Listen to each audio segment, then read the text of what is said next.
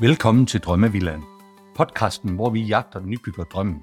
Jeg er din vært Morten, og sammen med min hustru Ellen, håber jeg snart at komme i gang med vores drømmevilla. I denne podcast inviterer vi andre nybyggere, rådgivere og leverandører, ja alle, der har noget på hjertet om byggeri, til at dele deres erfaring. Og i dag har vi besøg af Said og Parisa. De har bygget en villa i Søllerød med Lind & Risør, og har blandt andet selv stået for nogle af de indvendige leverancer. Lyt med, når de fortæller, hvorfor stædighed er en af de vigtigste læringer. Jamen Parisa og Said, velkommen til podcasten Drømmevillaen. Tak. Tak. Og det er jo en helt fornøjelse her en lørdag formiddag at byde jer velkommen og skulle høre omkring jeres nybyggerprojekt. Så men inden vi hopper ind i det, kunne I ikke lige give en lille søg med mere? Jamen, vi er et ægtepar, kan jeg godt se, Said og Parisa. Og vi boede før ude ved Amrads Drøm, og var så på udkig efter et hus til at starte med. Gerne en grund, hvis det kunne der så gøre. Og vi faldt også over på enkelte hus, vi godt kunne lide. Men ja, det viste sig så i sidste ende, at vi faldt over den her grund, som var det helt rigtige for os. Så vi fandt en grund i Søllerød, og så startede vores rejse med Lind & Risør. Og det er egentlig en udstykket grund fra vores nabo. Så da vi ligesom skulle igennem den her proces, så handlede det jo også om, at de skulle finde deres næste naboer. Så, det var noget af en x-factor-proces, vi var igennem. Men vi blev godt kendt til det. Det gjorde vi, så der startede vores rejse ligesom. Ja, en spændende rejse. Hvornår købte I grunden, og hvornår gik I gang med det? Vi var grunden, der vi lå i forhandlinger et halvt år omkring grunden, fordi at dem, der solgte grunden, som er naboerne, havde en ret fast holdning til, hvordan huset skulle ligge og være. Og det havde vi jo også en holdning til, og det var en rigtig godt kompromis. Men det tog selvfølgelig lidt tid, så det var allerede... det var start 2021, ikke? Ja. Sommeren, jeg husker, foråret 2020 var vi ude at se på grunden første gang. Okay. Er det ikke det? Nej. Har jeg fejl? Ja, det gør du. Undskyld, jeg bliver nødt til lige rettet der. Det kommer jeg til fejl. Ja, det var i starten af 2021, at vi faktisk kiggede på grunden, og så var det, at vi gik i nogle forhandlinger hen over nogle måneder, sammen med naboen, som sagt havde udstykket den her grund og ville sælge. Ja, præcis. Ja, og da vi så ligesom fandt en aftale og kom på plads med det, jamen så begyndte vores koordinering og alle de her møder med Lind & Risør for at finde ud af, hvordan skulle huset så også se ud. Og det der var netop nogle forudsætninger fra vores nye naboers side af, til hvor højt på det her hus ligesom være. Selvfølgelig. Og det privilegie havde de jo, eftersom det var deres grund at sælge. Og det skulle vi jo selvfølgelig også dække op med os selv. Vi levede det ligesom op til vores forventninger, også for vores nye hus. Og det gjorde det. Og derfor så gik vi med til en aftale. Jo. Ja. Så vi overtog den her grund i maj måned 2021. Ja. Okay. Lange forhandlinger. Og så flyttede I ind, fortalte I lige her, for nylig for et par måneder siden. Det må også være skønt at have været igennem den proces, og så har jeg fået det her hus, I har gået og drømt om længe. Ja, det var dejligt. Det var her i juni måned, at vi så flyttede ind i 2022. Ja. Eller, jeg vil sige et år efter, men det er gået stærkt.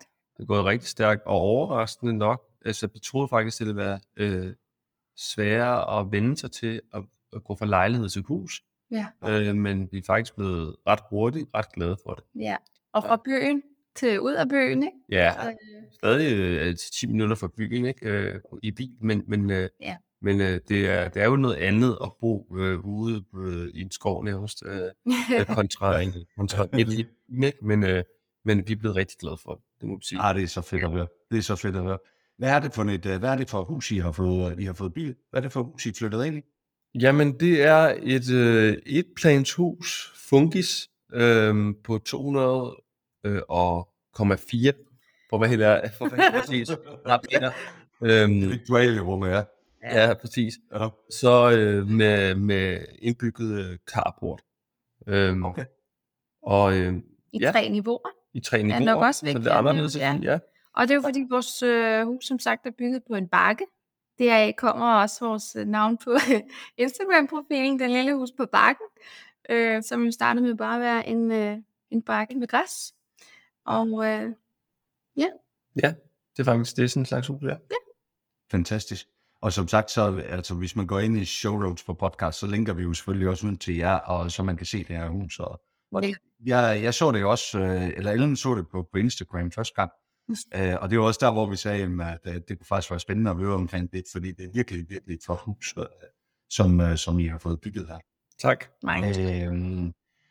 Hvad kan I ellers fortælle lidt omkring huset? Så det er jo ikke, i og med det er tre planer, det ligger på toppen af en bakke, så er det vel heller ikke et typisk typehus. Nej, det er det ikke. Og det er lige så snart, at man begynder på det her med niveauer og ændret loftshøjde og så videre, som det nu kræver, så går du væk på typehus over i arkitekt-tegnehus. Mm.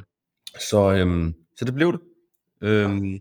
Og sådan som det er opdelt, der du har den bagerste del af huset, der har du værelserne. Der har vi to værelser, faktisk tre værelser, inklusiv vores soveværelse, eget soveværelse der. Og så har vi noget walk-in også og badeværelse. Og så har du så køkken, alrum og stue, og entré og bryggers i næste niveau. Ja. Ja. Og køkken selvfølgelig, og så til nu har du stuen. Ja. Ja. Så det der er sådan. Så der er ligesom tre trappetrin til hvert niveau, ikke? Jo. Ja. Hvad var jeres overvejelse i forhold til Lind & Risør, så at vælge dem og gå med dem i forhold til byghuset? Ja, altså vores nabo havde gode erfaringer med Lind & Risør, og havde også bygget med dem 2 gange før. Hele området, altså den her vej, vi bor på, er faktisk Lind & Risør, der har bygget det. Og derfor så var det også et plus, hvis man valgte at bygge med Lind & Risør i forhold til byvalg, som dem, der skulle købe grunden. Og vi vidste på det tidspunkt ikke så meget omkring, hvad de forskellige byggefirmaer kunne og ikke kunne. Men vi vidste godt, at det var dyrere end de andre at bygge med Lind & Risør. Det er typisk kun 300.000-400.000, 500.000 dyrere end de andre. Men et rimelig godt ry for det her med at overholde aftaler og så videre. Så vi tænkte, vi tager et møde med dem.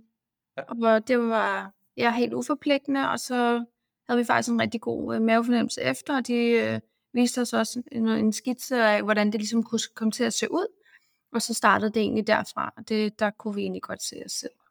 Okay, så I var faktisk ikke ude af hente andre tilbud, eller hvordan? Nej, det var vi faktisk ikke. Det var jeg faktisk ikke. Okay. Fordi vi godt vidste, det var et krav, at vi byggede med dem næsten for at blive valgt, ikke? Og det var jo... Det var i hvert fald noget, de så som en fordel. Og jeg ved ikke, om man kan sige, det kan have noget at gøre med, som sagt, det her med overholdte aftaler og de gode erfaringer, de selv har haft med dem, ikke? Ja, lige præcis. Ja. Spændende. Jamen, det vi jo egentlig har aftalt lidt at prøve at udfolde her i dag, det er jo det her med, jeg er lidt i tvivl, om man kalder det medbygge eller delvis leverance. Men i hvert fald, så er det jo en del af leverancen, som Lind & Risør, som I selv har stået for. Så prøv at fortælle lidt, hvad det er for nogle ting, der ligger til grund for det, og hvad det er, I har fået, ikke? Jo, altså vi, af Lind & Risør har vi fået selve råhuset, det vil sige, forestil jer skallen af huset, vinduerne, indvendige vægge med maling, og det er så og el. Fordi at når man bygger med et funkishus, så eksempelvis når man vælger spot, så kan man ikke vælge om igen efterfølgende. Det er svært at lave spots i et funkisloft efterfølgende. Så det er det, vi har fået. Ja. Det vil sige, hvad er det så for en leverance, som I selv har skulle stå for? Hvad er det for nogle ting, I selv har valgt? Ja, så det er jo alt det indvendige og indretningen af selve huset, som vi så har haft frit valg på alle hylder til materiale. Og det er netop, når du går hen og vil have noget andet end standardløsningen, som Lind & Risør tilbyder, jamen så kunne vi faktisk se en fordel i, at både rent økonomisk, men også at der lige pludselig netop var flere valgmuligheder. Og så vandt os også noget tid med at faktisk kunne undersøge ordentligt, hvad det var for nogle materialer, vi godt kunne tænke os. En ting er, at det skal være flotte, men vi vil også rigtig gerne have, at det skulle være funktionelt. Ja. Så det vi har valgt. Ja. Men den ting, I har stået for, det er jo lige netop det, jeg vil spørge om, ja. Yes, så de ting, vi har stået for os selv, det er gulve, køkken, badeværelser, bryggers. Mm-hmm. Din idé. Og jo, selvfølgelig også alle døre i huset. Ja, det er rigtigt. Dørkarm, lister. Men de døre, okay. Lister. Ja, det har vi også stået for selv. Okay. Har I nogen idé om, og det ved jeg ikke, om I har lyst til at dele, men har I nogen idé om økonomien i det her? Hvor meget I har kunne spare på at gøre det på den her måde?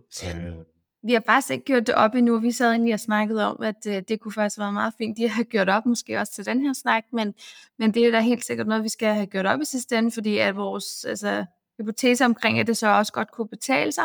En ting er, at vi havde frit valg på alle hylder, men rent økonomisk så vi jo også en fordel. Og det skal vi ligesom have gjort op, men umiddelbart jo, så ser vi. En stor besparelse i, ja. Hvis man selv vil koordinere med håndværkere og selv ud og købe materialer, ja. Så kan du godt spare en del. Ja. Det her, det sparer du ikke på. Det vi har gjort her, hvis vi havde valgt standardmaterialer, så havde vi fået det billigere fra Lind & Risør. Ja. Men vi ville jo gerne have andre slags materialer, som Lind & Risør ikke havde i deres standardprogram, kan man sige, ja. Udvalg.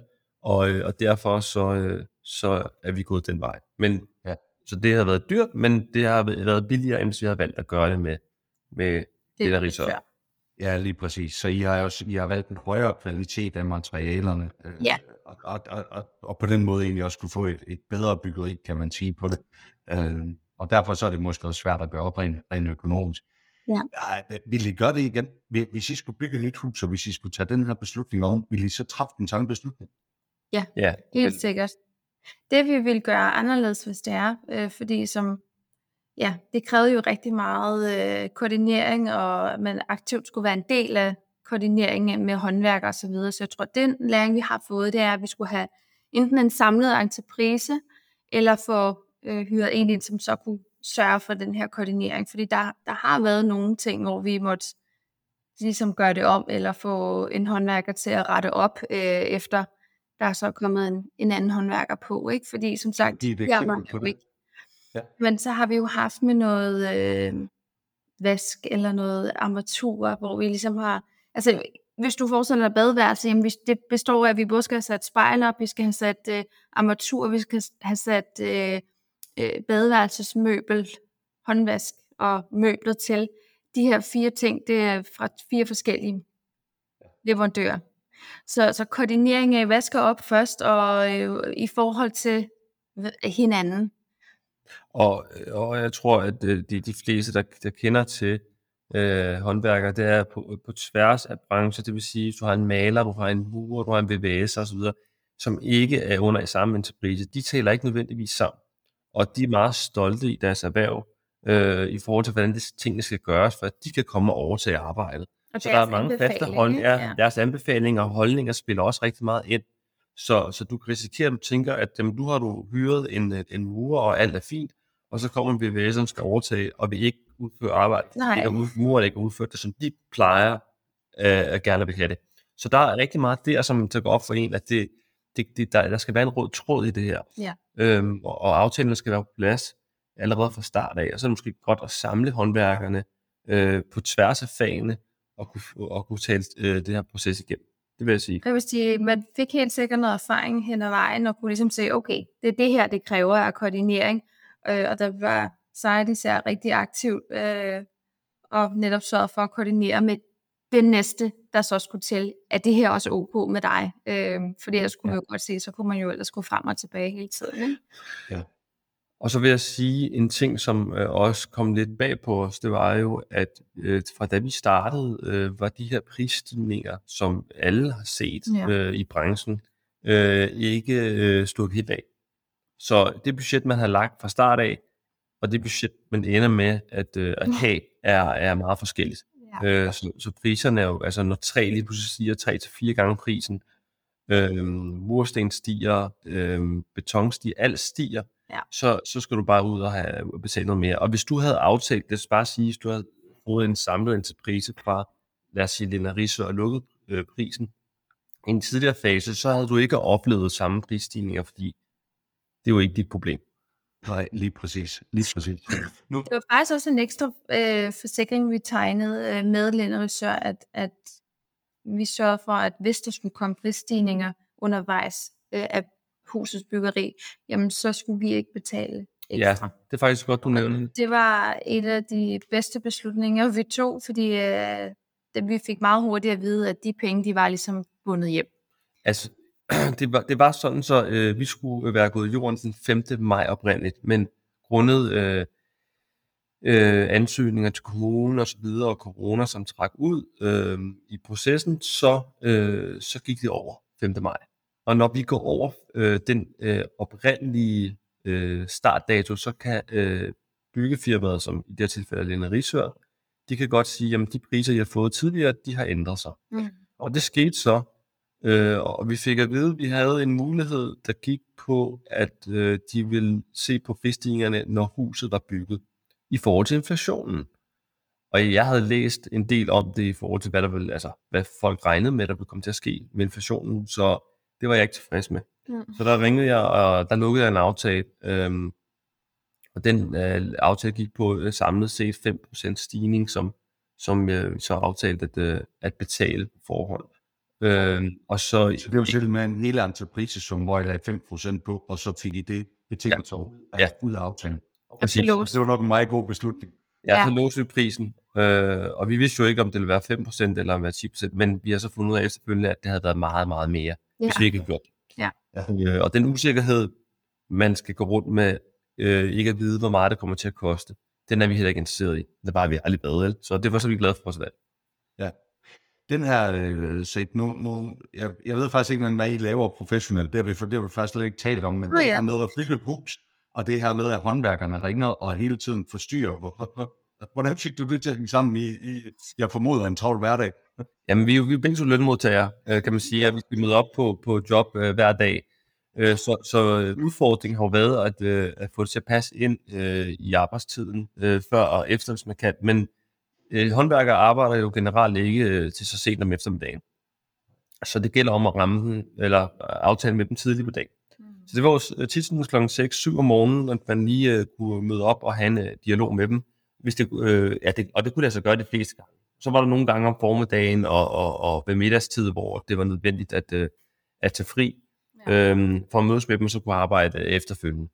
Og det har der været ret mange gange, hvor vi skulle. Og altså, nu arbejder vi begge to i nogle nordiske sites som teamleder, og jeg som projektleder, og det er dejligt, at vi nu efter corona også har endnu større fleksibilitet i forhold til at arbejde hjemme. Så det var derfor, vi også havde lidt større mulighed for måske også at kunne være hjemme i dagstimerne, ikke? I hvert fald et startup på den, ikke? Ja. Vi har taget fri ret mange dage. Ja. Så det har været en lidt... Sommerferien er gået med det. Så sommerferien er helt sikkert også gået med noget af det, ikke? Oh, ja. Fordi at det også, fandt vi også ud af, alt efter hvad det var, der skulle laves, krævede vores opmærksomhed, og de skulle spørge om ting og så videre. Så der nytter det selvfølgelig ikke, når man sad i møde. Så det har været lidt en blanding af at bare være tilgængelig og til stede, hvor man kunne arbejde hjemme til rent faktisk at være aktivt en del af processen, der foregik herhjemme. Ja, lige præcis. Hvad er så det sted i huset, I er allergladest for? Hvor er det, når I sidder inde i huset, og hvor I bare kan mærke, det her, det var bare den rigtige beslutning? Hvad er det for noget valg, I har truffet, der er interesseret i? Hvor I bare tænker, det her, det var lige os? Det er vel til, hvor vi sidder her? Ja, lige nu. Lige hvor vi sidder. I stuen, hvor vi spisebordet. Der er vi... du må rette mig, så tilfældigt, men... Vi er rigtig glade for, at vi har fået et så stort køkkenalrum med højt loft. Ja. Vi har valgt lofthøjden højere end standard, fordi at forestil jer, at der er 3 niveauer med lofthøjden fortsætter. Så får man et ret højt niveau i stuekøkkenalrum. Og det giver rigtig meget luft. Det føles større, end hvis man havde valgt standard lofthøjde. Så lofthøjden har været vores bedste valg. Helt sikkert. Lofthøjden, det er noget, vi helt sikkert vil tage med i et eventuelt... byggeri, hvis vi skulle ud i det. Og jeg vil sige, hvor lyst har jeg, så ovenlysvinduerne er helt sikkert også noget af det, der giver os rigtig meget, for du kunne se sådan en regnværsdag som i dag, Selvom det er gråt udenfor, så er der faktisk lyst i vores hjem. Vi har egentlig ikke, ja, nu kan man ikke se det, men vi har faktisk ikke et lys tændt. Men det er fordi, der simpelthen er så lyst i rummet, bare af ovenlysvinduer. Et af ovenlysvinduerne, og det andet er, at når man jo vælger en højere lofthøjde, så giver det også mening at større vinduer i, højere vinduer. Og det giver jo også mere lys. Ja. Det giver mere lys, men det giver selvfølgelig også mere varme. Ja.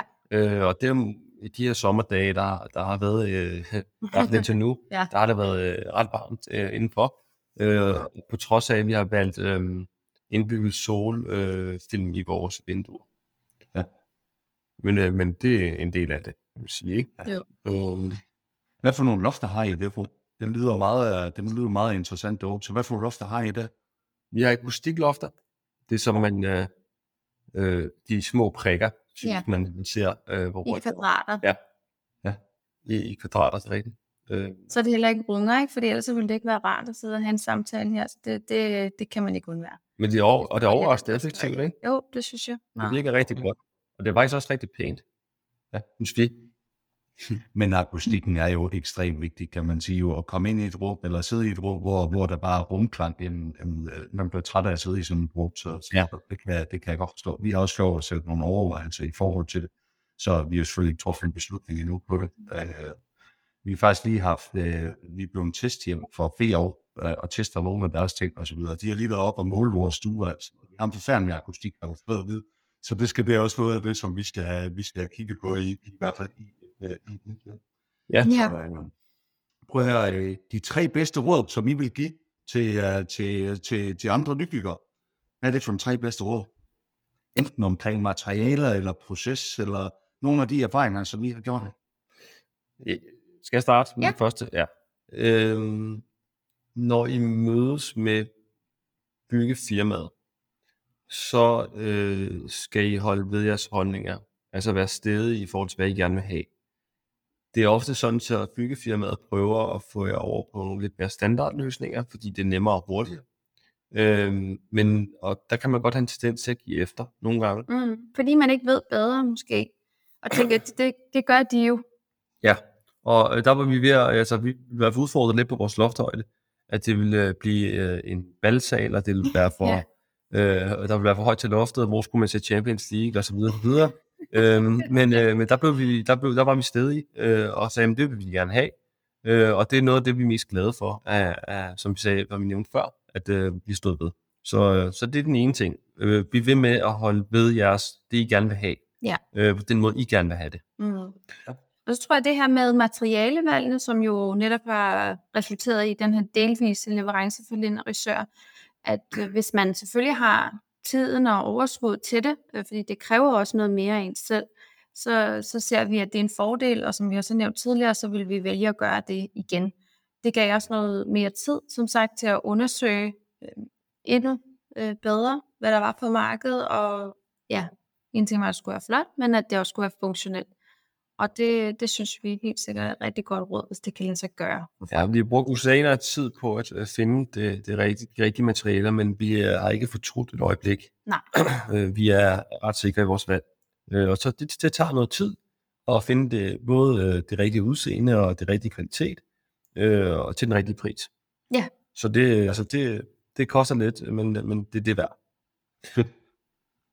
Og den sidste, er det med at koordinere håndværker måske en god... Ja, det var også noget, vi faktisk havde en snak om, at hvis man så vælger at gå med den her delvise leverance, så som sagt, fordi man også har et job ved siden af, man skal passe, og måske ikke kan være tilgængelig så meget, som det kræver, fordi det er en hård opgave, så vil det være en god idé og et godt råd, at man faktisk enten får en samlet entreprise, hvis det kan lade sig gøre, eller at man hører en ind, der faktisk der kan styre og koordinere det arbejde.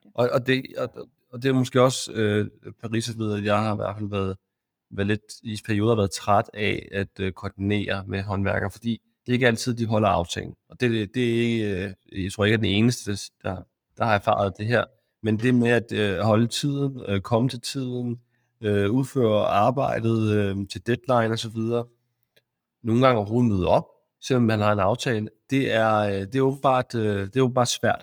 Og når man så har taget fri og står og venter og så videre, så kan man godt blive en smule småirriteret i perioder, hvor det så ikke dukker op. Fordi man tænker, en aftale er vel en aftale. Yeah. Og 7:00 om morgenen er vel 7:00 om morgenen, og ikke 8:00. Og så. Det er en god idé at have en til at koordinere det her på tværs af de forskellige fag. Og det skal lige siges, det er ikke alle håndværkere, vi har haft den her oplevelse med. Men jeg vil sige det rigtigt. Der har været lidt godt blandet, som man kan blive lidt forbavset over. Ja. Prøv at høre, tusind tak for jeres bidrag her i podcasten. Det har været en fornøjelse at møde jer, men selvfølgelig også høre omkring jeres byggeri. Og ja, jeg er helt misundelig på, at I er færdige med processen, fordi der er helt sikkert en masse beslutninger og ting, vi kommer igennem, når vi skal i gang med at bygge vores. Så tak for jeres bidrag. Jamen selv tak. Tak fordi du vil være med. Ja, og held og lykke med jeres. Tak fordi du lyttede med på denne episode af Drømmevillaen. Følg os på Instagram, hvor vi poster billeder og videoer fra vores gæster og fra vores samtaler. Og har du noget, som du vil dele, så ræk endelig ud til os. Det gælder både, hvis du er nybygger, rådgiver eller leverandør. Så kan vi alle blive klogere og forhåbentlig få vores drømme til at blive til virkelighed.